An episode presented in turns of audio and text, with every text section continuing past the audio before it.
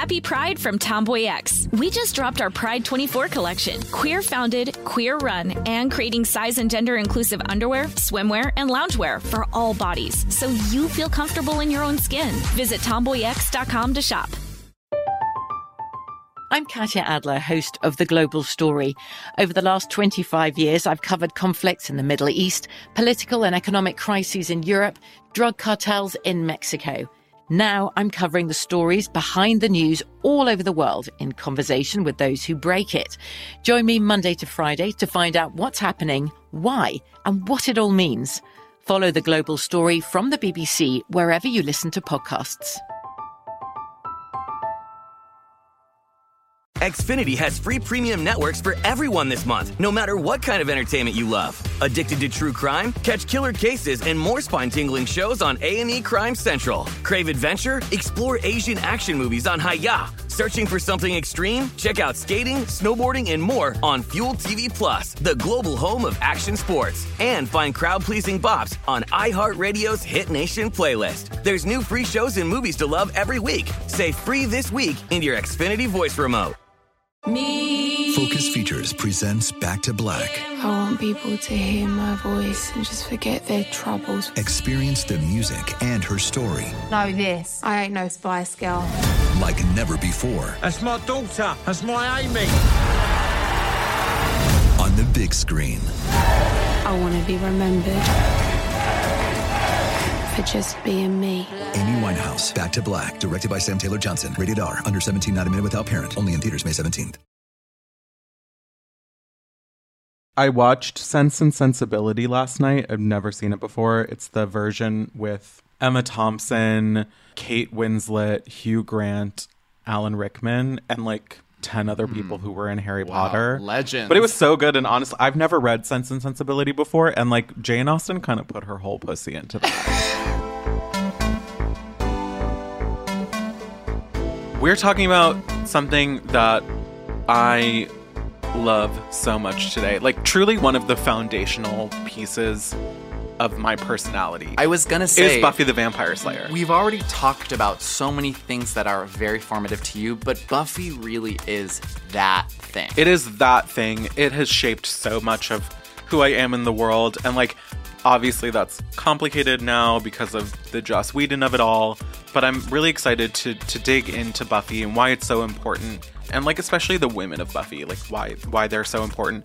And there's no better person to have this conversation with us than Evan Ross Katz, who is a writer, cultural critic, Buffy um, correspondent, Buffy, honestly. Buffy correspondent, Historian. expert. Buffy, um, who is literally writing the book on Buffy. Yes, of course. Um, and we're so excited to talk about it with him today because this is like a Virgin, the show where we give yesterday's pop culture today's takes. I'm Rose Dommu. and I'm Fran Tirado. And I'm feeling a sacred calling to talk about what's going on in pop culture today. Um, so I woke up this morning to a cultural reset, a, a shift. I felt something in the air. Uh-huh. I smelled it. I felt my breasts were sore. Oh. So that's how I knew, even before I opened Twitter, that Rihanna had done something. And it, and I'm sure it was not uh, make an album, correct? Yes. No. Um, Rihanna is pregnant with her first child. with, I mean, the father I don't believe is like it's it's Rihanna's baby, but it it is with ASAP Rocky, who I guess like people thought that they had broken up, maybe, but they are expecting a child. No, I think your initial reaction was correct. The father doesn't exist. Um, and Rhea is Madonna with child. This is a sacred baby. the spirit of our Lord and Savior has impregnated her and betrothed to us a savior. I miss the I miss the old days when Rihanna used Twitter the way that the rest of us use Twitter Yeah. to like clap back at people or like you know the iconic like good luck booking that stage you speak of. Yeah, yeah, same. Oh. I miss the olden days of Rihanna when she was releasing Anti, which is the best Rihanna album. Sorry about it. well, someone did tweet this morning um, that how it was very wrong of Rihanna to announce this news the week of the anti anniversary because it's just like solidifying the fact that we are not getting an album like maybe ever again. Oh my gosh! But we This have Baby to say, is the like, album. I- "Needed Me" is one of my favorite Rihanna songs of all time. "Love on the Brain," "Higher," like re. I just, like that you are willfully ignoring Rihanna's baby and instead choosing to have a retrospective for anti. This is the only thing I, I actually really need to talk about. must be love on the brain. Why do I sing so much on this podcast? Yeah, I don't know. We're not trying to make Because like I thing. don't sing that much in real life. I think our producer saying it's because we're musical theater girls. Yeah, we are recovering. Recovering. Recovering musical theater. people. musical theater girls. to the I- tune of Material Girls. I wanted to offer you, Rose, a brief Fran cap of Real Housewives of Salt Lake City. Go ahead. First of all, there was a huge uh, I'm press release that I'm sure you saw posted on all Bravo social media accounts about how Jenny, the cast member of this franchise, who is maybe the most boring uh, housewife we've had in quite some time, was fired for posting some really offensive things about black people during the Black Lives Matter protests of I, 2020. I did I did see that last week. I just wanted to bring this up because obviously Jenny deserved the boot and like I am glad that Bravo did something about it, but it has to be said that Bravo only did this for opportunism because they wanted to fire Jenny anyways. And so they took this moment to post about why Jenny is a bad girl and like dismissing her for her racism and like she's no longer a part of the show. I just don't understand, I guess, how the show is kind of pulling its like racial politics together when like someone like Ramona exists in Housewives, like, or when someone like Mary, who isn't going to be in the next season, like gets to go quietly. What I'm trying to say is like, Bravo not tolerating racism is like completely incoherent when you look at the rest of like the Housewives cinematic universe. Do you know what I'm saying? Yeah, and it's I mean, I think telling that the the fall person for this bad behavior is someone who isn't white. Exactly. Exactly. Say that. Not that any of her behavior is excusable, but it really is very telling. Um, You know what's moderately better background TV is What? RuPaul's Drag Race, which I am continuing to watch. Proud of you. What did you think of this week's episode and like J Lo's cameo? quote. I mean, can- cameo is a generous term. And I mean, literally, I mean, they Yeah. probably paid her for they paid her for a cameo and sent her the script. Oh the my looks God. were I mean, I think it says a lot about J Lo as a celebrity that like when they have done the other pop girlies, they are like a lot of times doing iconic like performance looks or like music video looks. And for J Lo, it's a lot of like this red carpet that you've never seen photos of from like th- two years ago. You know, it's funny because JLo's not necessarily as much of a fashion queen as like when they did Night of a Thousand Madonnas or Night of a Thousand Chers or whatever. It kind of felt a little more lukewarm, but I felt Willow Pill's look was stunning, and I thought that It was she, cute. She looked good. She, I think, got the assignment really well, and that she found kind of an uggo bagago look that no one would remember, and made something that was very drag. I have to say, if I see that fucking Versace dress one more time, I'm going to claw my own eyes out. And I, I- don't care that Kerri had the actual one that JLo wore. Mm-hmm. Like, also that Why lip you do sync, that? double elimination. They were both bad, and and mm. I and I like am happy to have Kerri stay, but I don't think she won that lip sync. I agree. I don't think she won the lip sync. I don't think either of them won. But the I- other queen, whose name I've already forgotten and will not care to learn, Alyssa Hunter. please don't tell me. Um, she definitely did worse in the challenge, but if we're going off the lip sync, like she was marginally better. If I were to get nitty gritty, Jorgeous should have been in the bottom. I think she really, really tanked, and Alyssa and Kerri, one of them should have been saved from the bottom because I just don't think that that was who our bottom two were. I think they're both amazing performers in very different ways. I think Alyssa is like such a showgirl and I appreciated her and felt like she should have gone further.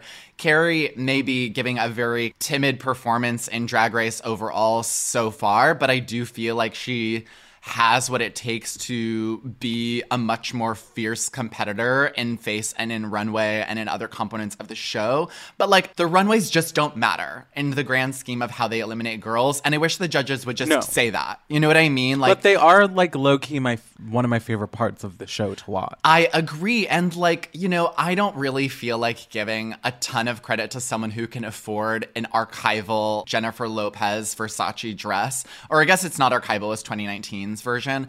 But it's like, it still was a stunning runway. And if you're in the bottom, that's like, that's gonna that's gonna save you. You know what I mean? Like she served, and like the runways should be factoring into how they evaluate these, which is why the bottom two made me so upset. Still double elimination.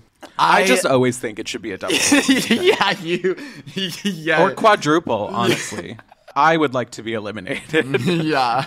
I think before we move on to talking about Buffy, like we should briefly touch on and just like that, which today the season finale is out. Um, but as we are, you know, coming to you from the past, we haven't seen it yet. So based on where this penultimate episode ended, like what are your predictions for the finale? Is Samantha gonna show up? Well, I don't think it's gonna happen. I don't think so either. I think that is like so far and beyond wishful. She's gonna show up in a post-credit scene like Nick Fury at the end of the Avengers. Yeah, I don't know. I, I, I honestly, I'd be curious to hear your predictions. Briefly on the the last episode, I just have honestly one remark. This writer's room, trying to imagine the hottest club in Brooklyn, quote unquote. First of all, Brooklyn doesn't have clubs. Like we don't really do clubs, really. Like that's not a thing. I mean, there are clubs. It's just like we're not going to them. it, it is it was kind of hard to watch and also sorry someone who is at this stage in her career like Carrie would not be waiting in line at a club. Like if she went to the front, even if she was like kind of like an eye rolly, like kind of chuggy internet celebrity that no one likes, the way you would let a real housewife into a party, no matter who she is, you'd be like, okay. But I don't think Carrie has that kind of face recognition. You don't think? No, I think maybe I think she should have had her. Well, I was going to say her publicist, but she doesn't have one anymore because Yeah. of Samantha. She would have had her publicist call ahead and get her on the list. But Oh, I guess oh, maybe you that's know, it. No, no Samantha. So there we go. My big question watching the episode was. At the end of the last episode, Miranda was flying to Ohio to see Che and confess her love.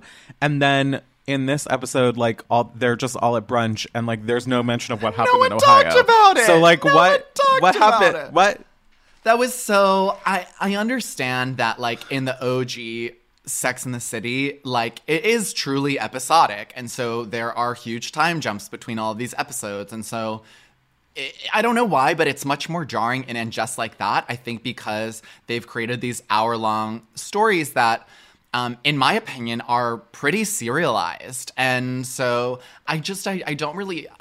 It, it is a little jarring. And I think that Yeah. even if they do earn it most of the time, like they're good enough writers to like earn it, that I totally agree was like, it was such an explosive moment to like take a cab to an airport for it to be completely disregarded. Yeah, but I did like that Miranda like had that moment where she recognized she was being insane and not acting like herself, but like it's a little too little too late, especially after the moment between Steve and Carrie where he mm-hmm. said he was never taking his wedding ring off. It. But also like that was so different than the tune he was singing last week where he was saying he was done fighting for their marriage. There's no consistency in the characterizations from episode to episode and that makes me wonder like okay, next week is like Miranda gonna have a come to Jesus moment where Che like disappoints her in some way and she goes back to Steve. You know, I agree that there's there is a, uh, an emotion an emotional incontinuity, but I do think that there's consistency in saying I'm done fighting for you, but also like you're gonna break my heart forever. Months have passed, I guess, since we last saw them, so it would make sense that he would come around to kind of a new frame of mind. I think I bought that. I guess what I'm kind of struggling with is Nya's like IVF I, plot I line. fully and just don't care. I think that I don't care. They need they to, to get me to care. She needed to be more part of everyone else's stories. Like Yeah. yes, I can I can recognize that that's a compelling story even though it's one we've already seen before with Charlotte and Trey back in the original series, but she's just not a part of the rest of the story enough for me to care about it. I totally agree. And like I commend what's kind of trying to be done of incorporating new kind of characters into this universe in in the name of inclusion, which I think in a kind of tokenism is like really annoying, but I I think they're genuinely trying. I think what like I, I feel both of us are kind of annoyed with is that uh, seeing scenes without any of our girls is very jarring. It's a different show. It's a show I would want to watch. It's a show I would be engaged in, but it's not Sex in the City. And so I appreciate the swing of trying to incorporate new perspectives and narratives. I just wish it was kind of more entwined. And to borrow a take from the Every Outfit podcast, like, it's also it sucks that like all the people of color in the show like that their plot lines are such bummers. Like Seema is like i guess creating a fake marriage to please her parents. Ltw is just kind of like bickering with her husband. And Nya you know and this ivf thing like barely has a single moment of levity. And again it's just i think it's a failure of the imagination for like rich people of color in this show. I think Seema is the best iteration of it and like she is like so fabu and like I'm I'm invested in her as a character for season 2 of the show, but it still doesn't they haven't quite smoothed over all the layers of it um tonally. You know what I mean? Uh, yeah, I think also one of the problems is that, like, I get and just like that is not Sex in the City, but the thing with Sex in the City was that Carrie's friends' lives were important because not just because we found them compelling as characters, but because what they were going through in the episodes was thematically linked to what Carrie was talking about in, in her columns. So all the stories had these like larger thematic connectivity. Exactly. And that's just not happening here. Everything is just like, here's a bunch of stuff that's happening all these people's lives. So that just like feels weird to me and just like bad writing. But I guess that's my prediction for the finale is like there will be more kind of like confusing bad writing stuff. Um, we are getting a they mitzvah, which is going to be a lot. Uh, Hari Nef is playing the trans rabbi. You're kidding. Um, yeah, it was in the preview they showed. Okay, that's sick. I'm here for Hari as a as a rabbi. I think all I'm hoping for is that these women get something fun to do next season. I hope so. But we will see you at the they mitzvah.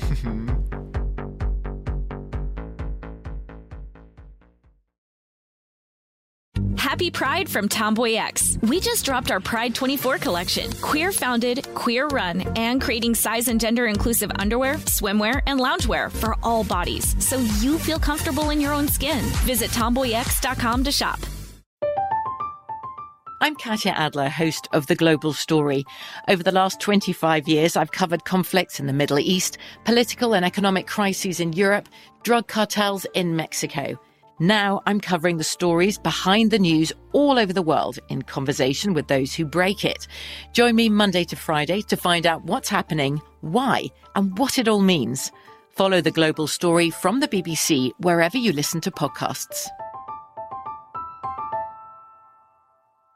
Xfinity has free premium networks for everyone this month, no matter what kind of entertainment you love. Addicted to true crime? Catch killer cases and more spine-tingling shows on A&E Crime Central. Crave adventure? Explore Asian action movies on Hi-YAH. Searching for something extreme? Check out skating, snowboarding, and more on Fuel TV Plus, the global home of action sports. And find crowd-pleasing bops on iHeartRadio's Hit Nation playlist. There's new free shows and movies to love every week. Say free this week in your Xfinity voice remote.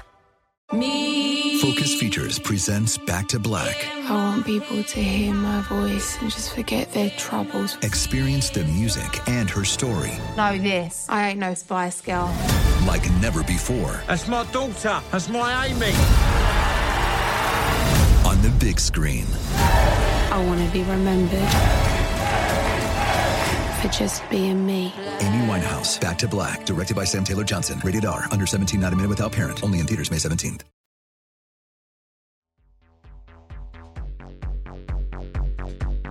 today we're talking about Buffy the Vampire Slayer, and there is literally no one better to do that with than with our guest, Evan Ross Katz. Thank you both. And I just got to say, I feel like years ago, when I would see you on Twitter, I'd be like, oh my God, she's someone who also sees the show like I see the show. And like, really, I started to realize that there was like a fandom that exists 20 plus years later. And like, we still are out there. And it like, you see someone that posts about Buffy and it like, it connects you to that person because you're like, oh, you may maybe you see the world how I see the world. It is this little insider club and a way to just know someone's cool if they like Buffy. Agreed. So you're declaratively saying that I'm not cool. That's is, not is what you're that's saying. not actually what I'm saying. If that's what you're inferring, then that's up to you. I guess I should clarify that. I, I like Buffy, but I personally have not consumed Buffy the way y'all have because y'all were from the start question mark From season two. from season two. that's and- that's and- when I started as well, Yeah. and then went back. Oh no way! Yeah. Yeah. Okay, okay. And I personally have only uh, you know done a cursory watch of the first season. I'm not in the weeds of it, but again, like I said, I'm a student today. I'm, I'm here to learn. Well, but I then- f- yeah, but I was gonna say like I feel like with season like when I first watched it, I look back now and I don't know what I was taking away from it because I literally was a preteen, and so so many and as you I think, mentioned, yeah, it went the over my adult head a little themes, bit. yeah, and like I go back now and I'm like. I don't know the show that I was watching or what I was taking away from it. I'm glad I found it, but like so many of the jokes and the references, like I had no idea what was going on. And to this day, I get something new from every every time I watch an episode. oh, completely, There's completely. so many layers of references and like little like physical moments of humor that I just didn't catch on first watching. There's a line in, in season three, I forgot the name of the episode, but it's one sentence, and Sarah Michelle Gellar literally references Willy Loman from Death of a Salesman and then talks about the real world. Oh my Um, and it's just like the way that she just sort of goes in and out of something that's like an Arthur Miller play and then like an MTV reality show. And I, I again, both of those things over my head at the time, but now I go back and watch it and I'm like, this show's just so smart. Well, for all of our virgins out there, which this week includes Fran, um, Evan, do you want to give us like a you know a brief little synopsis of what Buffy is? Yeah. So Buffy was based off of a 1992 film that was written by Joss Whedon, and when we say his name, we're using verbal asterisks over the uh, the, the, the vowels. Yes, of course. Um, but basically, the premise of the film, which sort of sort of more or less carries over into the series was that there he wanted to subvert the idea of the blonde girl in the alley that dies in a horror film and he basically was like I want to have her take back the night I want her to not only survive but thrive and be powerful and actually be able to take out the bad guys. And so the character of Buffy was born. In the film, she's a little bit more flat. She's more of like just sort of a ditzy valley girl who's given this identity as the chosen one, the slayer. And then in the television series, she becomes a lot more nuanced thanks to the writing, but mostly thanks to the performance of Sarah Michelle Gellar. And so the series just basically chronicles her battling physical demons and then the demons that live with so many of us. And so Well, there's sort of this metaphor. Yeah, it was the show that popularized the idea of the monster of the week Mm-hmm. episode. Um, and it also was the show that created the idea of the big bad um, of having a season of serialized television that was like all like thematically linked by one story and leading towards one big confrontation. And in so many ways, Buffy was the blueprint for like everything that exists on TV now. Oh, completely. And also just like treating young people, you know, there's this thing right now because there's so many shows out there from sex education to euphoria that treat uh, teens like teens really are but that like wasn't so much the trend at the time. It No, was like no, no. very much like Teens after school special. Like everything was like a lesson. And i feel like buffy was one of the first shows to really treat teens as young adults as people who have maybe heightened emotions but those emotions are very real when you're living through them at the time. It sort of didn't um, look down upon teen angst. It actually celebrated teen angst. Totally, and the, those emotions were so real that they became literal monsters Yes. because those monsters were reflections of what the characters were dealing with. And I think in Buffy, the the Slayer, you know, defeating them, they never made that like a shorthand for having to deal with the actual issues. Like Buffy always had to figure her shit out. It wasn't Mhm. like she just got to slay a monster and everything went away.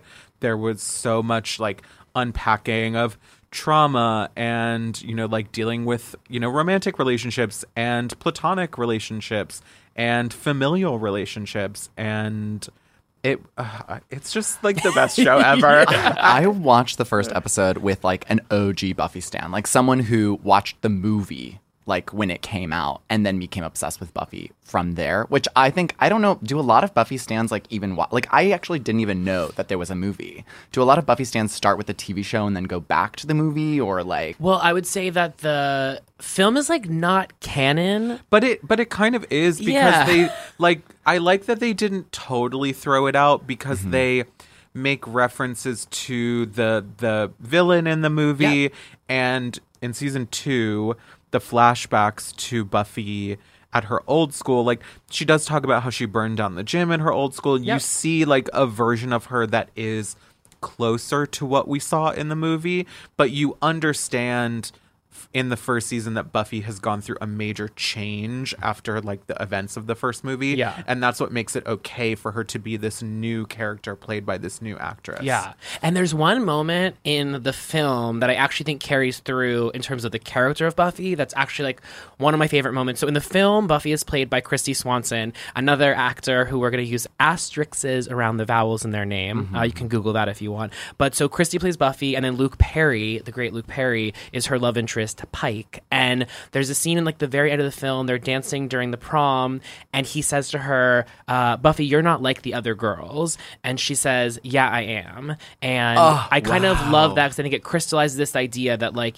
Buffy, all Buffy wants to be is like everybody else. And the struggle for Buffy is actually like trying to subjugate her greatness, which actually comes to a head in season seven of the series, you know, which we won't get into deep dive. But I think that one of the interesting things that the show does that it carried over from the film was this idea that like Buffy actually just wants to be a normal girl. Um, she doesn't want to have these superpowers or be perceived to be like better than others, but circumstance does not allow for that. And so much of the tension of the show is her trying to reckon with that. And then, like you said, in the later seasons, she really starts to accept that she's different. I would say, like, season five is probably where that happens the most when she, you know, like starting with Buffy versus Dracula, that she Mm. is realizing that she is like not. She's not human. She's not a normal girl.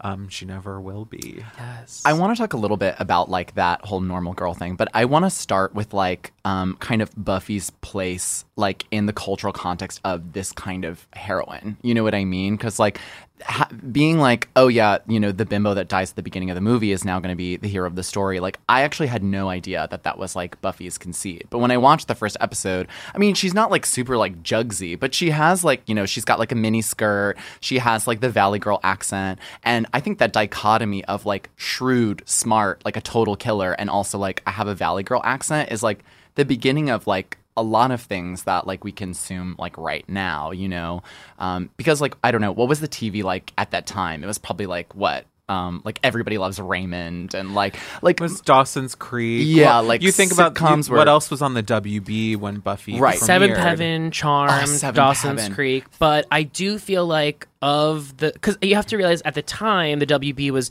very much like a fledgling network. Dawson's Creek came in '98, so like Buffy had just premiered. I would say their tentpole their tentpole series at the time was Seventh Heaven, which like looking back on it, like Mm. Oh was not not exactly moving the needle It, it, it did not age well. However, it was one of the few things that my fa- I was allowed to watch in my family I because they were like that. loosely Christian somehow. Or yeah, quite know. Christian. I don't even remember. Yeah, yeah. Um, but so it was kind of the the one of the first shows that was kind of being used to launch the network in many senses. But like there wasn't a lot of belief in the material. Buffy was passed over by the WB originally and actually resurrected, if you will, as a mid-season replacement. So they that's why the first season is only twelve episodes was because they kind of weren't so sold on it, um, which makes sense. I mean, it, it's you know Buffy the film is not fa- a failed movie, but when it came out at the time, Death Becomes Her came out the same weekend as Buffy No the movie, and Death Becomes Her was like this huge hit.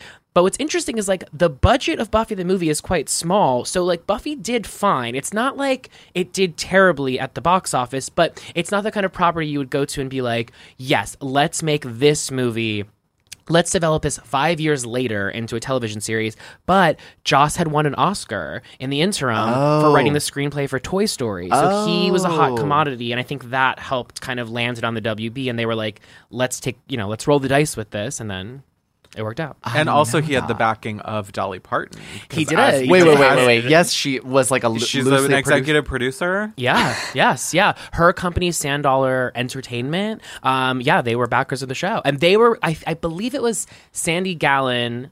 I could be wrong about this. Sandy Gallin, who was her partner, who actually went to uh, Joss and was like, "We we actually want to do something with this," and Joss said, "No way." And it was Joss's ex-wife, Kai Cole who actually convinced Joss to be like, no, no, no, there's something here. Let's let's take a leap. So a lot of women behind the scenes in those early days were actually the ones to sort of like spearhead this vision. Uh, I think Joss gets a lot of credit for creating Buffy, and like yeah. he is the creator, of course. But I think there were a lot of other people, particularly women, behind the scenes that kind of helped usher it forward. Well, that's also so true in the writing because writers like Marti Noxon and um, Jane Espenson, um, you know, have have written what I think are some of the best episodes of Buffy ever. Um, the ones that really like hit you in a in a like really deep way and they have since gone on to i think make works that like i think about something like sharp objects mm. um, that marti noxon was um, maybe executive producer yeah, creator think, yeah.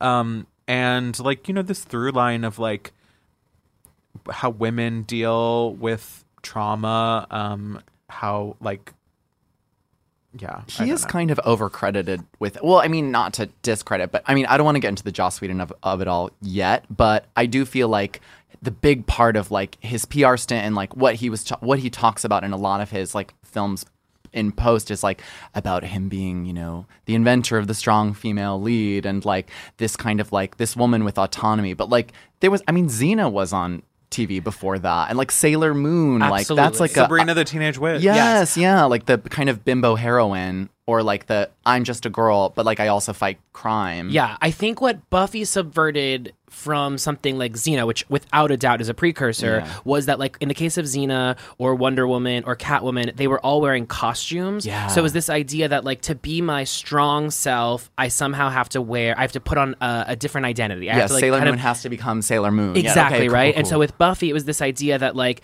I go to school and then I go out in the graveyard at night and fight demons, and I'm still wearing the same clothes that I wore from school. I don't have to like, maybe I, maybe I threw a leather jacket. Yeah, exactly. My, yeah. my high my my uh, cashmere turtleneck, skin tight.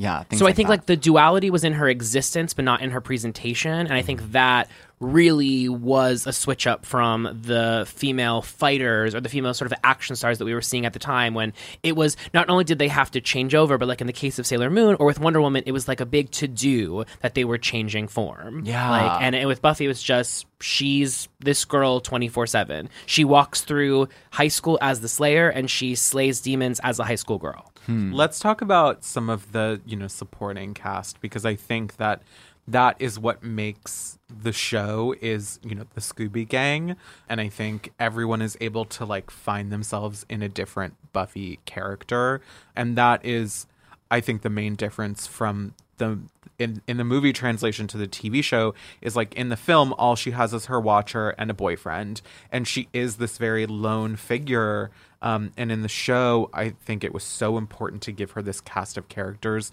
to work off of. So you have Xander, played by Nicholas Brendon.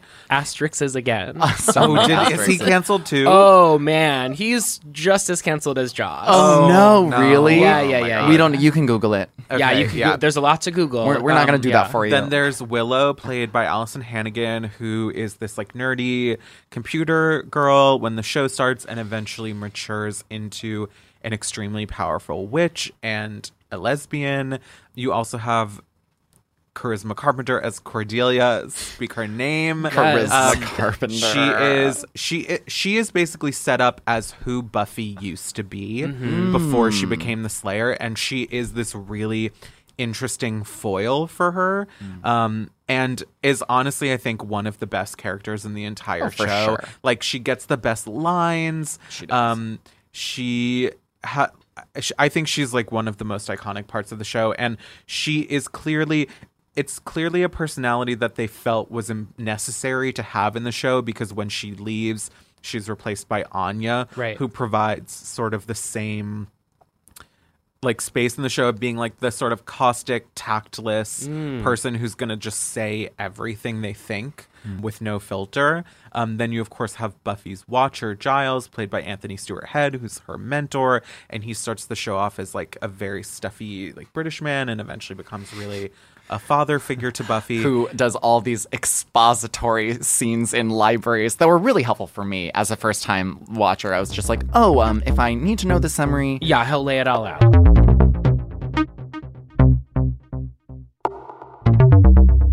You know, like there's that sort of if you know, you know caption that we put on lots of things on social media. I think Buffy is filled with if you know, you know moments throughout Hmm. the show that are sometimes laid out as Easter eggs, but sometimes there's like a throwaway moment that, for instance, I keep thinking about are we allowed to spoil for you? Yeah, absolutely. So, like, Buffy's uh, sister arrives in season five, but in seasons three and four, she there are little hints laid out that, again, if you know, you know. If, if, if your ear is attuned to it, you will hear it. And I think that the show is just really, really great at treating its viewers smart. And I know another show I'm obsessed with, which I, I promise will be the one time I mention, but Survivor. Survivor is not great at respecting the intelligence of its viewers. And hmm. it's one thing that really frustrates me as a viewer. And it's not the only show, but I think Buffy just like had a grasp of not only treating the teens that it's writing as intelligent people, but also treating the teens that are watching the show as intelligent. And I really valued that when I was younger. That's definitely something that a lot of cult classics have in common is kind of like the world built inside of like the inside jokes and the references that you only catch if you've like watched it all the way through. Like these are totally separate. But like I'm thinking a lot about Arrested Development and when it first came out, it had no commercial success and people didn't get it because it like preceded streaming. But when people watched it all in a row, they saw all of the Easter eggs in like in a line and we're like, oh my god, this thing's hap- that's happening three seasons later is referential of like the funniest joke from season one. And like I think a lot of things that like are determined niche or determined like on the margins of like pop culture are often just things that people didn't have the stamina to like sit down and understand. But but even not sitting down and understanding, we still have a cultural awareness of them because of what phenomenons they were. Like Yeah. you're only now watching the first season of Buffy, but like you still have some kind of literacy in what it is and like the impact of it. Yeah, not a ton, but like, n- of course, knowing that Buffy is massive and this like cultural entity that has paved the way for a lot of other things. And I actually, this is like, because my cultural, re- my like reference point is like very boring. Like, my only real knowledge of like Buffy growing up was the fact that like I did watch a lot of like after school stuff on UPN, and you could not watch a single thing on UPN without watching a Buffy commercial. You know Uh, what I the mean? Buffy commercials were Next iconic. on Buffy. Yeah, yeah, Um, and I think that's what actually might have made me watch the first episode of it was seeing a commercial while I was watching something else, and it looked really spooky and sexy, Mhm. and I was like, even as a little kid, I wanted to watch that, and I started watching during season two, and then went back, and there was um a set of VHS tapes Ooh, yeah. um, that had like selected episodes from season one. So I bought those and watched them because, you know, there was no other way at that point to go back and watch them. And then also, Buffy was such a cultural juggernaut that there were novelizations of the Yep. episodes. Mhm. There were um, original novels set in the universe that were like sanctioned fan fiction, I guess. Um, there were, you know, action figures Yep. and like Everything. it was huge. It's a franchise. It yeah. And I think a huge, huge part of the conversation is that is the fandom and the world built outside of Buffy because I think again, many things about the show are quite unprecedented, but like that did not exist. This really is like the beginnings of the internet as we know it. And I think Buffy fans very quickly discovered one another and the conversations that were happening sure they began as sort of being like what did you think about this thing that happened but it also led to like connections happening and fan meetups happening and Joss and the writers and the cast, famously or infamously, depending on how you look at it, would go on the message boards, and they've even admitted that storylines were affected by fan response No to way. the show. So it was just very much a fandom that was in conversation, and the, and you know we have convention culture today, and and the, you can really fandom is so ingrained in sort of pop culture, but that wasn't the case at the time. And I remember like it was not cool to like Buffy, Yeah. you know. Um, No, it was something that I definitely did in secret, at Yes. least for the first couple years. And you're so right. Like Buffy was my entrance into fandom. It was the first time I ever read and wrote fan fiction was because of Buffy. Um, the first time I really found any sort of like online community was reading message boards about like theories and spoilers. I remember at one point there was one website that the day before new episodes came out, they would have like a dis- a full description of what happened in the episode because they had somehow gotten it early, and I used to read them because I like couldn't wait. Yeah. And that's another part, and this is not just Buffy. This is one thing that I think is lost on a lot of young people today the waiting process of television. Oh my And God. even- God. Yeah, and like you mentioned those sort of like next time on Buffy or the, or those commercials that would air on UPN. And yes, they were ubiquitous. Well, UPN didn't have a lot to sort of, you know, pay, pay advertising. No, no, no. Um, but those commercials having to wait for the next week to see how these plots would unfold, and especially when you're talking about like season two, for instance, and you're getting into like seasonal arcs in which you're like, oh my god, having to wait seven days between episodes and build anticipation. What are you going to do? You're going to turn to those online forums and the other fans because you want to stay engaging on the show, and because there's not Twitter or there's not places to sort of um, go and just see memes being made or people talking about it or podcast recap podcasts all of these sort of like ancillary things that exist now with media you go to those message boards or you're writing fan fiction or you're getting the action figures or you're like me and i'm like literally handwriting messages to sarah michelle gellar and sending them in the mail lying to her and saying i had seen cruel intentions even though i wasn't allowed to. You're finding some way to keep engaging with the show because it's it's within you and you want to express that somehow. And- oh, yeah. Okay, you you more than me are a Sarah Michelle Gellar Yeah. stan and historian. Um, I I'm I love her, but I think your love for her is so, like so apparent in in your Look, it's in the in social your bio, persona. um, so like, i- is this where you fell in love with her? No, I actually fell in love with her on All My Children. No way. Um, yeah, because my best friend's mom was obsessed with All My Children. So we- when we would come home from school, she would have them taped on her VHS, um, and we would watch All My Children. And Sarah Michelle Gellar played Kendall Hart, the daughter of Susan Lucci's character. She won an Emmy Award. But that's when I like first became intrigued by her. And then I would be like at the grocery store and see like BB and Bop magazine, and she would be featured in it quite a bit. Oh, yeah, and course. and I just was like, who is this person? And so I knew when Buffy happened, I knew who she was. I wasn't yet like the super fan by that point. But All My Children was really the entry point into being like, there's something about this person that I like naturally feel compelled to follow. And that has always stuck with me. I feel very magnetized to her in a very strange way that I know people like you can relate to, but like She's extremely compelling, and oh, I yeah. think a big part of why Buffy works is because of her. Oh, a hundred percent. Like h- uh, who else? I mean, who, someone else auditioned for the role before her. Who was it? Katie Holmes auditioned Right. for the role Right, and, right. and several others. And so, funny enough, Sarah Michelle Gellar was originally cast as Cordelia on the Right. show. Right, right, right. And Which she would have been so great. She would have been great. great. And basically, what happened was they weren't able to find a Buffy. They called her in. She was worried about whether or not to go in for Buffy because basically, and she says this in the book, she's like, there's a world in which they start to see you so much as they're starting to see you as Buffy that they no longer see you as Cordelia. And if they go with somebody else for Buffy, then they're kind of like, well, wait a minute. You're not right for Cordelia anymore. And so she was worried, um, but she kept going in and kept going in. And then eventually she was cast. But yeah, there's something about her performance. I mean, I say this in all seriousness, and it, people often laugh at it, but I'm not joking.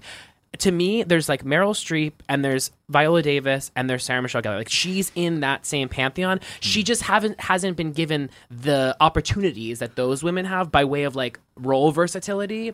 Well, she did everything on Buffy. Everything. She she did you know the like spunky you know uh valley girl teenager she did the heroine she did like really emotional work like when you think about everything that happened with angel in season two when you think about the body um she's also really amazing at comedy Yeah. i think of some of the Amazing more like one-off episodes like things like him in season seven or bewitched bothered and bewildered in season two um she has an amazing she has amazing comedic timing and she's like just very good at selling the joke Agreed. And then there's also like some other like random things about her that are like not often talked about, but like for instance, she looks good kicking butt. Like Yeah. there's so many things where it's like her like physical prowess in the role is just incredible where it's like it's not funny. It doesn't read weird to watch this five foot two blonde woman kicking these huge mutants' asses. It it makes sense because of the way she sells it. Yeah, she's so good. It it frustrates me that I don't care that she didn't really get a lot of like awards recognition. But it frustrates me that she was not given the respect at the time for her acting because I look mm. at like someone like Zendaya winning an Emmy award for Euphoria now, and as she completely deserved. Mm-hmm. And I'm like, I feel like if Buffy were on now, we would be looking at that performance with a lot more. We'd be celebrating it more.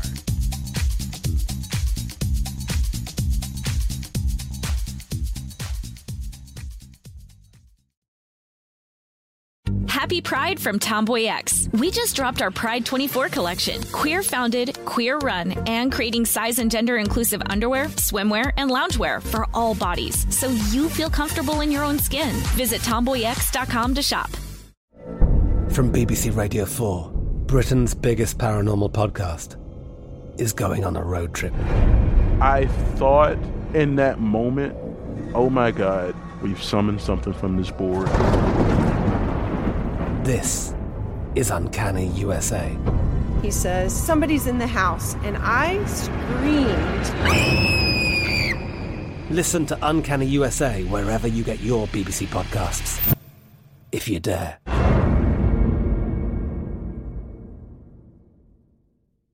Xfinity has free premium networks for everyone this month, no matter what kind of entertainment you love. Addicted to true crime? Catch killer cases and more spine-tingling shows on A&E Crime Central. Crave adventure? Explore Asian action movies on Hi-YAH. Searching for something extreme? Check out skating, snowboarding, and more on Fuel TV Plus, the global home of action sports. And find crowd-pleasing bops on iHeartRadio's Hit Nation playlist. There's new free shows and movies to love every week. Say free this week in your Xfinity voice remote. Me. Focus Features presents Back to Black. I want people to hear my voice and just forget their troubles. Experience the music and her story Know this. I ain't no Spice Girl. like never before That's my daughter. That's my Amy. on the big screen. I want to be remembered for just being me. Amy Winehouse, Back to Black, directed by Sam Taylor Johnson. Rated R, under 17, not a minute without parent. Only in theaters May 17th.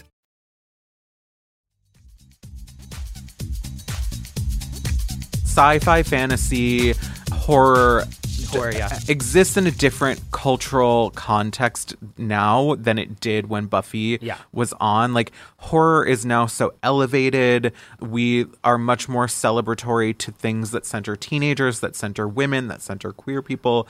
And also Game of Thrones really changed the way we talk about sci-fi and fantasy and it being prestige. Yeah. So I do think in in a way Buffy like set the culture up to be able to do that. Well, Buffy was ahead of its time for sure, but I think that you're so right. Like a big part of like kind of Sarah Michelle Gellar not getting like her flowers, at least at that time, was in large part I think because the show was ahead of its time, but also because like I would even argue like even today like we don't respect like genre stuff.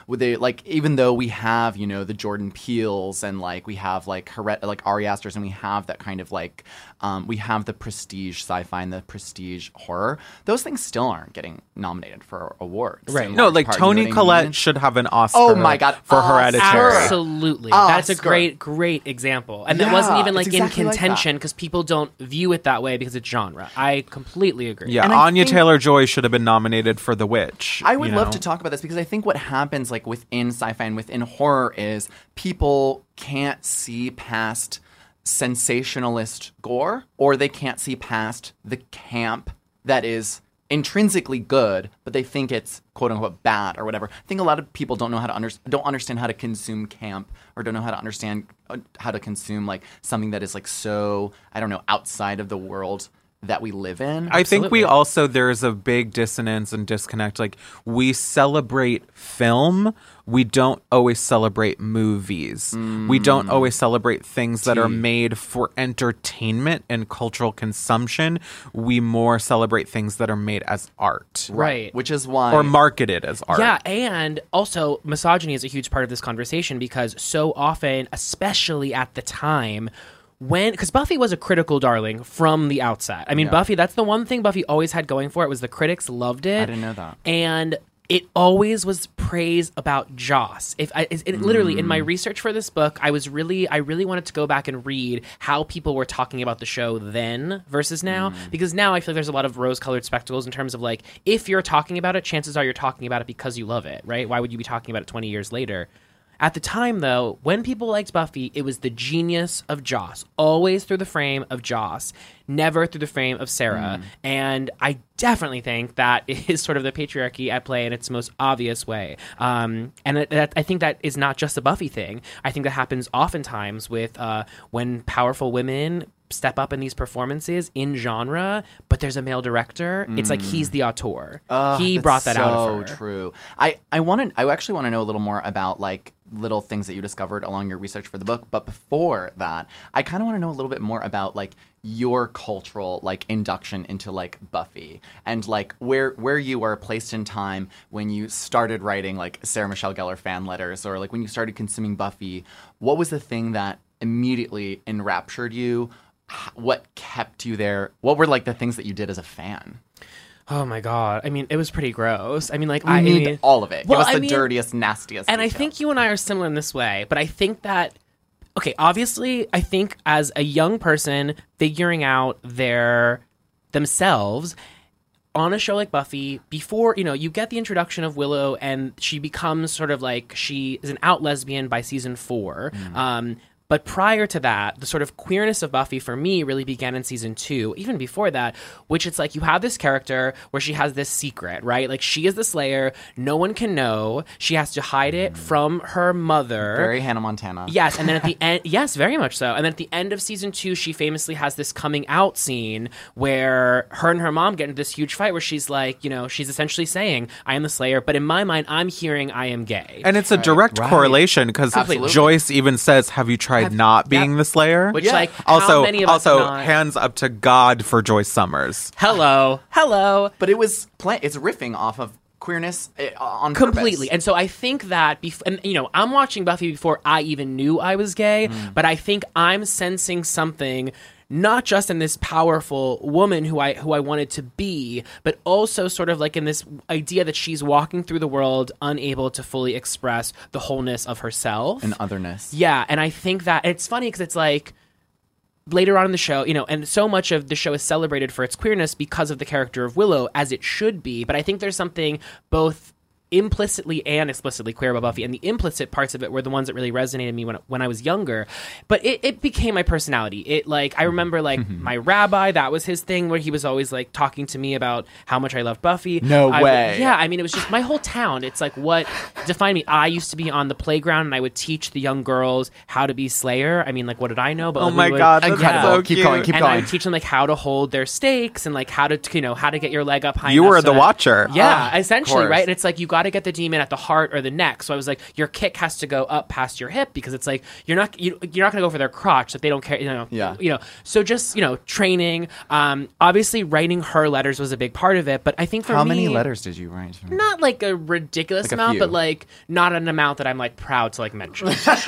Love. Okay, great. but it was just like it. I and I, I I still feel this way to this day. But like I loved to love it. Like the act of Yeah. loving it felt safe for me. And as someone who was hmm. like very relentlessly bullied in my town, and and and I know so many people can relate to this. To have something that was that sacred to me, that gave me something to look forward to once a week, but also to engage with other fans and whatnot, find people that were like minded. And I and I think in Buffy fans, I then they weren't always LGBTQ plus people, but they were people that I think the through line of a Buffy fan, often, not always, is a feeling of being othered in some in some way mm-hmm. throughout their life, particularly particularly in their young life. And I related to that so so much. And i feel like i owe this show a debt in so many ways because i don't know how it was a lifeline Yeah. like in so many ways You know, Rose and I have talked about this before when we talked about Harry Potter, but like the archetype of like the chosen one, which is like Buffy, which is Harry Potter, which is like, I guess maybe Luke Skywalker, like these other kinds of like, you've been kind of almost divinely or mythologically chosen Mm. to take on this thing. I think a lot about Hercules, like the Disney's Hercules was a very formative thing for me, and that's also like a chosen one archetype.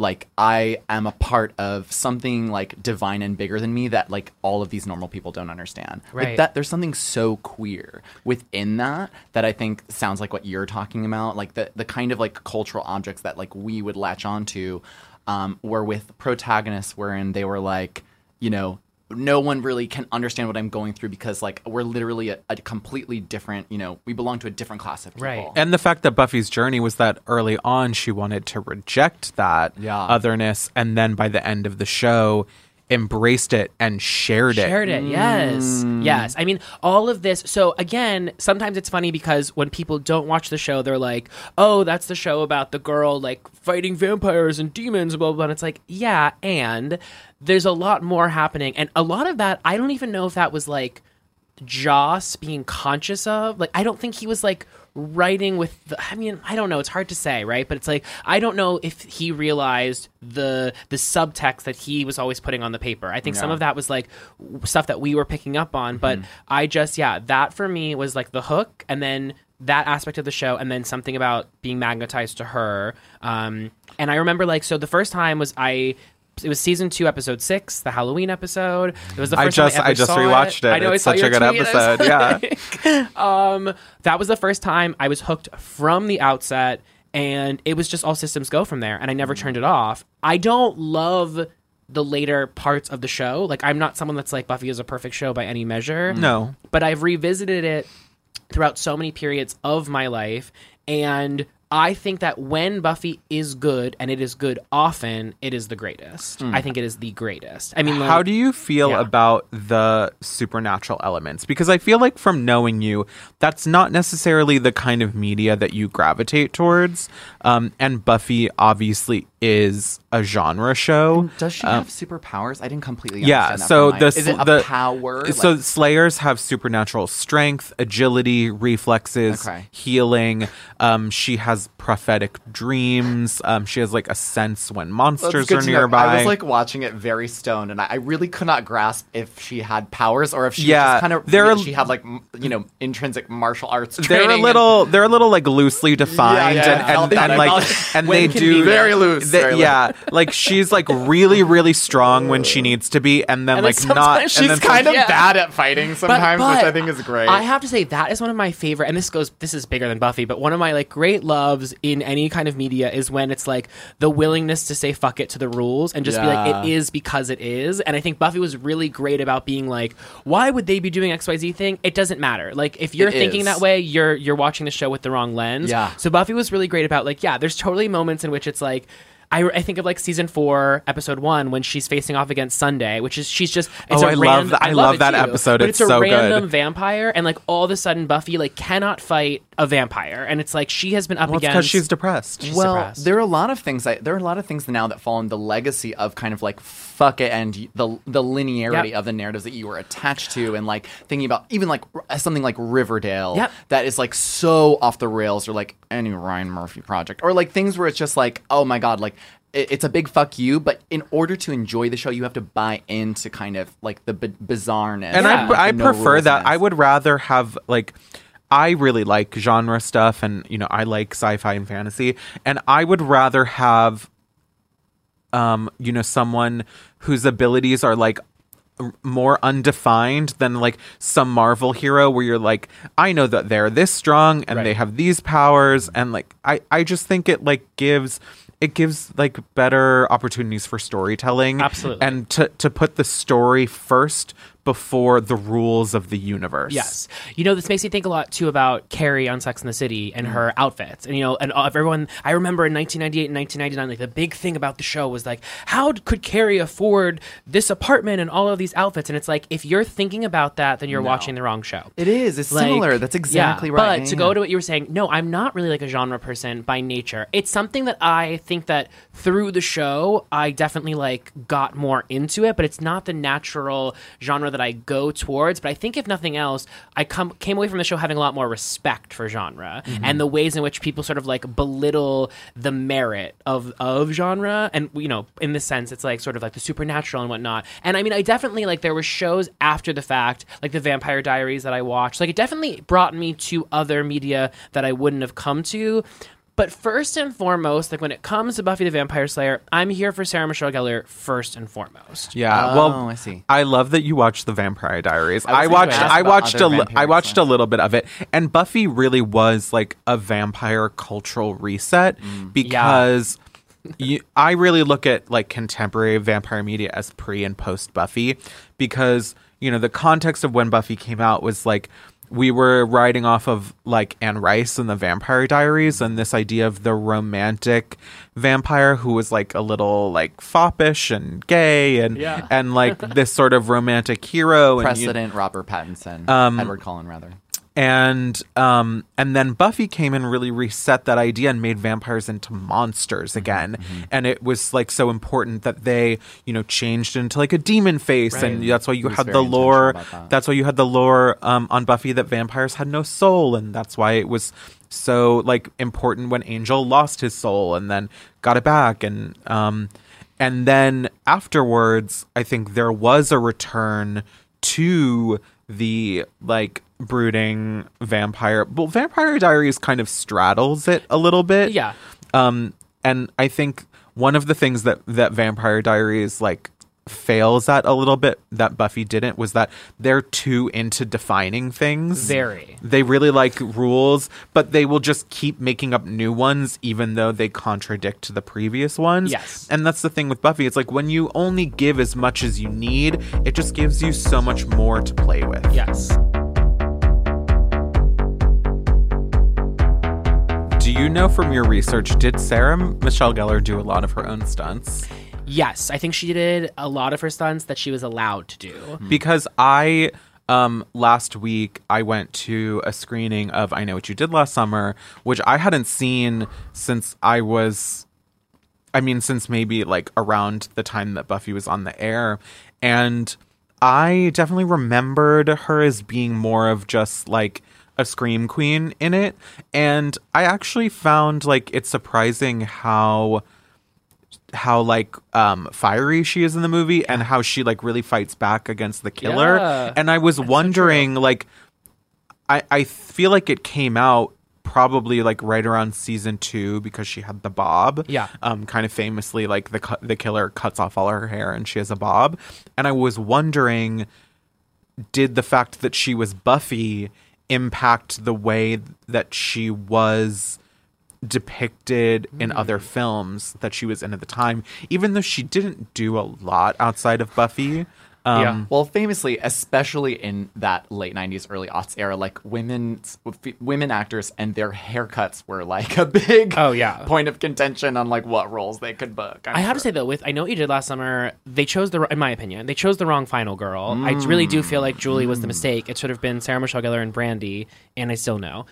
But that's uh, that's another conversation. But with uh, so I know what you did last summer filmed between Buffy seasons one and season two. So Buffy season one had not aired yet, but I do think that it's interesting in looking at I know and Scream two, both of which she filmed, both of which she kind of played the blonde girl who gets who A- kind a of the- version of the- Buffy. Well, also the antithesis of Buffy in so many ways. 'cause It's like kind of like it, it's kind of like the world that would be without a Buffy in, in so many hmm. senses. So I'm curious, like as an actress, if she was kind of like I want to like show the range of like I can be the one fighting evil and I can be the one that's taken out by like evil. Buffy without her powers. And well, I guess it's a different yeah, but I but I well, there totally- is an episode where Buffy has no powers. There is. Stay tuned. But it's interesting that you mention I know I know what you did, and I, I had a similar reaction when I rewatched it because I remembered her being very damsel in distress in that movie and it's a nine minute death scene and there's a reason why it's nine minutes because she keeps sort of like evading this killer and I, I i love that death scene. I think a lot of people do but it's sort of like fun because it's like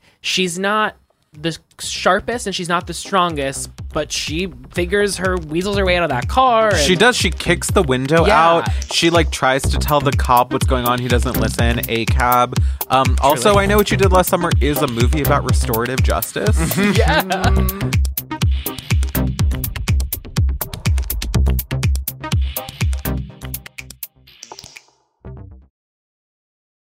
Happy Pride from Tomboy X. We just dropped our Pride 24 collection. Queer founded, queer run, and creating size and gender inclusive underwear, swimwear, and loungewear for all bodies so you feel comfortable in your own skin. Visit tomboyx.com to shop. From BBC Radio 4, Britain's biggest paranormal podcast is going on a road trip. I thought in that moment, oh my God, we've summoned something from this board. This is Uncanny USA. He says, Somebody's in the house, and I screamed. Listen to Uncanny USA wherever you get your BBC podcasts, if you dare.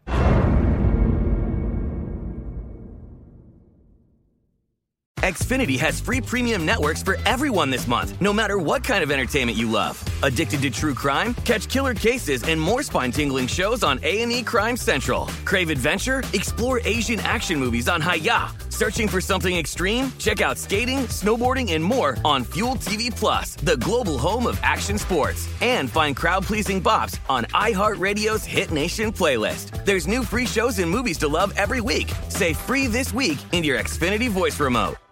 Me. Focus Features presents Back to Black. I want people to hear my voice and just forget their troubles. Experience the music and her story Know this. I ain't no Spice Girl. like never before That's my daughter. That's my Amy. on the big screen. I want to be remembered for just being me. Amy Winehouse, Back to Black, directed by Sam Taylor Johnson. Rated R, under 17, not a minute without parent. Only in theaters May 17th.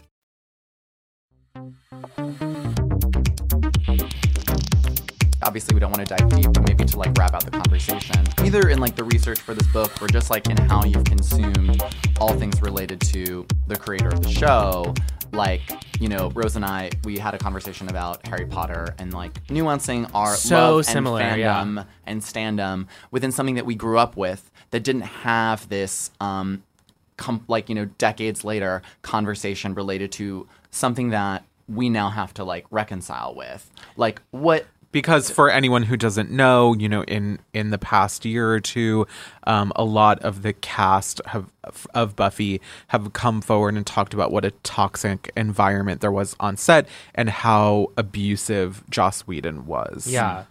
It's so interesting that you draw the parallel to Harry Potter because I think that is extremely apt. And also just sort of like how we divorce ourselves from a creator of an art piece that we really like while also acknowledging the fact, both in the case of Harry Potter and Buffy, these entities do not exist without the genius Yep. of these creators, right? So to deny that J.K. Rowling and Joss Whedon at one time created were geniuses, are geniuses, that part I, I can't unpack. But I think that's really super difficult. I think what I learned from this book that was the most disheartening outside of the public allegations, and I get into this quite a bit in the book, was just the ways in which the women on this set were systematically pitted against one another. Mm. There's a really interesting anecdote in the book um, where basically the cast had been offered a cover of a magazine and all of a sudden the magazine was no longer happening. It was just going to be Sarah Michelle Gellar on the cover. And basically, a rumor was going around on set that the reason why that was was because Sarah Michelle Gellar refused to do the magazine if it wasn't just her solo. So Emma Caulfield, who plays Anya, you haven't met her quite yet, but you will in season three. Um, but Emma Caulfield went around the set and started just telling everyone what a nightmare Sarah Michelle Gellar was because it's like she's literally preventing us, the rest of the cast, from getting this huge opportunity to be on the cover. And so finally, Emma went to Sarah Michelle trailer and she knocked on the door and she was just like, What's going on here? Sarah explained the fact that that was completely not true and told her what actually happened. And Emma apologized and she was like, Hey, I got this misinformation. I was told that you were like this huge problem when in fact it was a man, and you can guess which man, uh, that went and sort of led her to believe these things and then in turn go around and spread even more rumors. And so Emma went to Sarah and like said, I'm so sorry. I actively helped spread this rumor about you. Um, so I think that level of toxicity is so disappointing. And I think there's a lot of trauma beyond just the women that have come forward and with the stories that they've told. I don't know how to, to I don't know what to think about it besides to meditate it, on it quite a bit and think about it and how it recontextualizes the show. I think if nothing else, it makes me respect and love these women more. Yep. And you know, I dedicated the book to the women of Buffy both on camera and behind the scenes, but also just like in recognizing that there's a, a strength both in, in the characters themselves, but in the actresses and, and the stunt people and, and a lack of appreciation. And it's disheartening for many reasons. And, um, I mean, I say fuck him. Like, I really, Yeah. it's just, it's a tough thing. And it's tough too that Yeah. I think these actresses suffer, and Charisma has said this on the record publicly, not outside of my book, you know, that she thinks her career has suffered as a result. Mm. And so to think about, and I, I would agree, it's like Charisma Carpenter is meant to be a very, very famous person. Absolutely. And so thinking about just the insidious nature of what he allegedly did all these many years ago, but the impact that it has.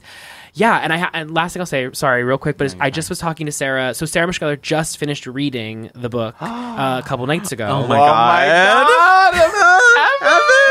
I have goosebumps. Oh. and she sent me like a long message about a lot of things but the one thing that she said that i took away from it was like it's really hard for me to read this and because i have to it's a very traumatic experience as a whole. Things that i'm sure she witnessed things that i'm sure she experienced and also being the per- the first person on the call sheet you know being the mm-hmm. person that there were all the i remember in 1999 there were all these rumors about how big of a bitch sarah michelle gellar was how mm. how how she would make things hell for that show this was i remember this so vividly. And what I wanted to do with this book more than anything, and, and I hope what I hope I succeeded with, was like put some respect on the women of mm. Buffy and their names, and recognizing the ways in which that like even one woman saying another woman was a bitch was because there were other people at play, like telling them, orchestrating that, puppeteering. It's so gross. I don't think it's unique to Buffy. No. But But it is what I've had to reckon with is like it's so sad for me to think about the pain that went into making this thing that I love so much Yeah. and how I can watch it and still like love it so much and know that that was not the experience for the people who made it what it mm-hmm. is. Yeah. And that is really hard to reckon with and there is no like answer to that and I think we just have to stay critical of the things we love and support the people who made them what they are and that's why your book is so important because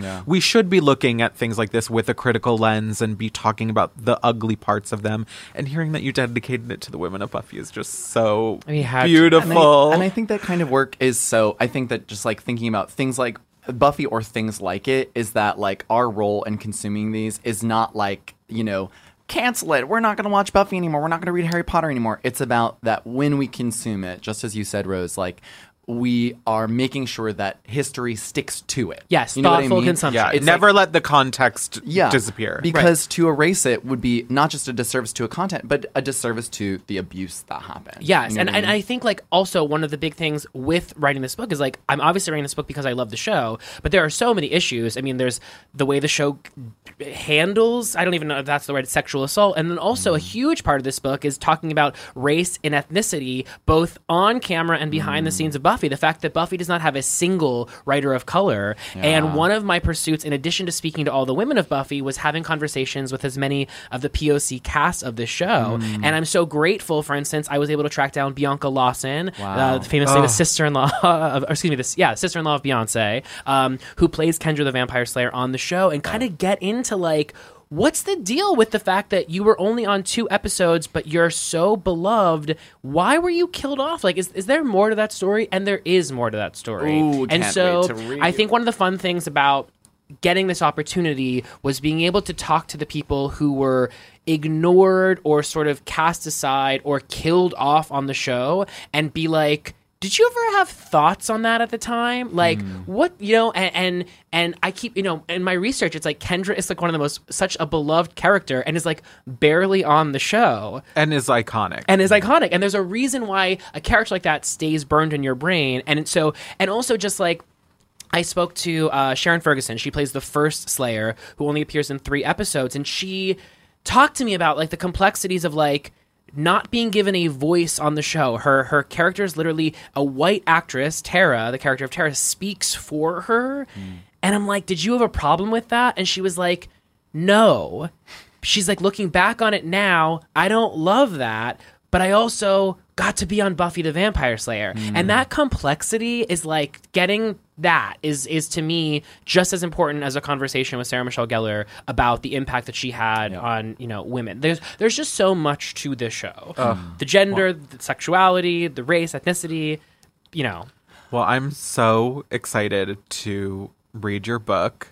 Um, I we thought it might be fun um, before we let you go to imagine if we were casting Buffy in 2021, who we would cast in it. Yeah. I feel like, you know, it's a natural segue from the conversation of an iconic cast and like what diversity looks like in cast and all that's different all the different stuff. Yeah. Obviously, it's almost a little sacrilege. You're like, how are you going to recast get it, Sarah though. Michelle I get it. Gellar? And I think But also the we can say, you know, the the the OG cast will like have cameos, but sure. we're Some. doing this as a we're doing this as a hard reboot. Yeah, so okay. it's not we like are casting agents. Yes. We are in this. Okay. Yeah, This is our job. Okay. So, do you have any first thoughts? I do. And Okay. it's funny because so you guys told me this right before we started recording and I was like trying to stay engaged while also like making sure I had an answer. Okay, so this is where I Iconic. landed. okay, multitasking. So King. I'm landing for Buffy because I think who they are as like a pop culture persona is as important as like their acting prowess. True, true, true. And I feel like it needs someone with like gravitas who like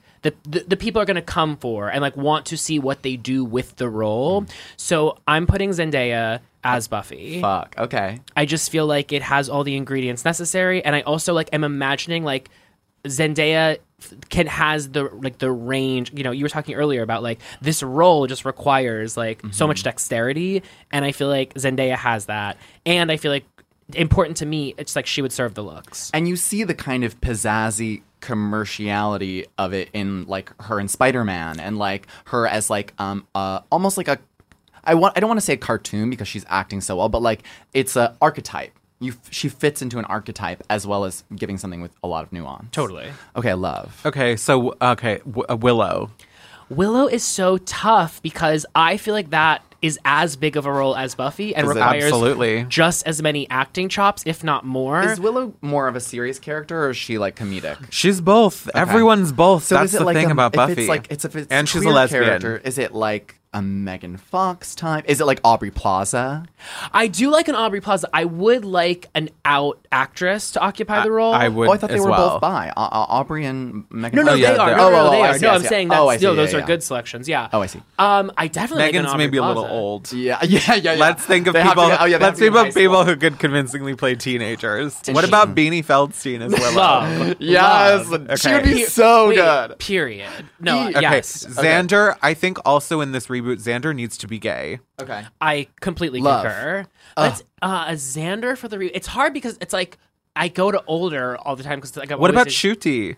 Oh, I love. Oh, I love Ncuti Gatwa. Okay, oh I'm already God. like sold on this reboot because Ooh, I'm like so anti-reboot, but now I'm like as we're casting it, I'm like okay. I'm Okay, also anti-reboot. And then the sake Giles, Giles can be maybe like an. Uh, That's uh, where we can have some fun, right? yeah. Like in terms of like we can recruit someone with a little. I like to see. Hmm. I want to see someone who's like not like you know who's coming to mind for me in that weird way. He's he's a Marvel guy, the Hawkeye. He plays Hawkeye. Oh, Jeremy Renner. Jeremy- I don't know about that. I'm seeing Jeremy. You're like. eh, I mean, okay, sure, chop. yeah. What about like um? I would love to see like um like Alexandra Billings as Giles. Oh, I Alexandra love that. Billings. okay, I'm here for that. Ooh, I love. Okay, okay. Um, and then who? And then okay, let's figure out um a wait, cameo. Alexander Billing as, as Giles is iconic. It's so good, right? She's yeah. so in Never Have I Ever so funny. Like she uh, she I, she serves. and let's figure out a cameo role for someone from the original cast. Sarah Michelle Gellar is. Is she gonna be the mom?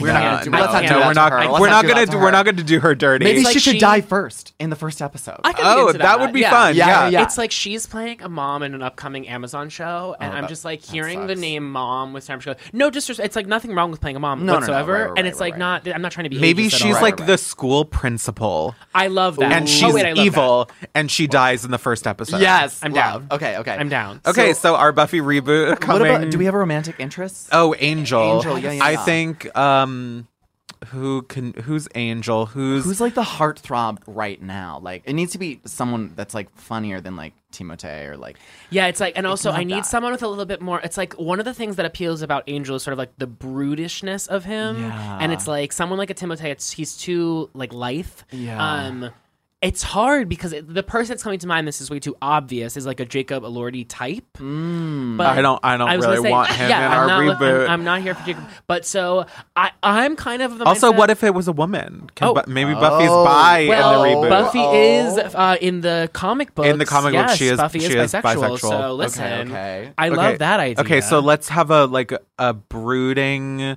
What about like Jamie Clayton? Oh, I who's gonna love- pl- who's gonna be the new Hellraiser? Oh, I oh yeah, I heard about that. Okay, yeah, yeah, yeah, I think she could do brooding. I'm into it. Um, I'm very here for that. Oh or wait, like- sorry. Wait, going back though uh, to Giles, Lee Pace as Giles. Mm. Could Oh, also, I would like to see I it. love- I could see that happening as well. Uh, uh, uh, but wait, also Cordelia. I'm thinking I really would like to see someone who I haven't seen like Oh, play yeah, that type Cordelia, before. This is so important. Okay, but Yes. yes, and but also I think the girl who plays the mean girl on Gossip Girl would be a great Cordelia. oh yeah, yeah, without no, doubt. really? Oh Yeah. my gosh, yeah. Okay, Yeah, okay. but also I feel like an MJ Rodriguez as a Cordelia, I think would be really fun because we haven't seen her get to occupy like that kind of role. Or like Hari Nef as Oh, oh my Cordelia. God. also though Hari Hari. Nef as Buffy. Yeah. I mean like Hari's for Cordelia makes so much sense. Oh, 'cause yeah. Hari's really good at unhinged like absurdism kind of like she loves that kind But of also, I would do like a table read where it's just Hari in every role. I think that could also work. Could be like really fun. I think we could make that happen. Yeah.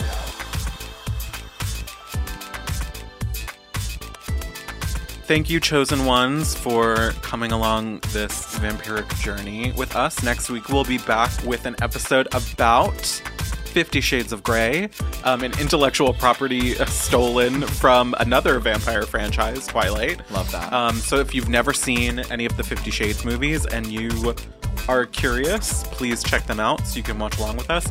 Also, you know, tweet us your takes about this week's episode. Who's your favorite Buffy character? Are you, you know, a slayer, a vampire, a werewolf? How do you identify? Do you think Sarah Michelle Gellar should have an Oscar? Uh, please let us know. You can also call to confess and give us inspiration for an upcoming episode with that thing that you love so much in pop culture that you have to share it with everyone you love. Call to confess at 323 Penance. That's 323 736 2623. I'm your co host, Rose Dommu. You can find me on Twitter, Instagram, and TikTok at Rose Dommu. and I'm Fran Tirado. You can find me at Friends Squishco anywhere you want. Subscribe to Like a Virgin anywhere you listen to podcasts, and please leave us a rating on Spotify or review on Apple Podcasts. It really helps us out and lets us know that you love us. Um, and it tis the season to show your love. Tis the damn season. Like a Virgin is an iHeartRadio production. Our producer is Phoebe Unter with support from Lindsay Hoffman, Julian Weller, Jess Crinchich, and Nikki Ettore. Until next week, see you later, virgins. Mwah.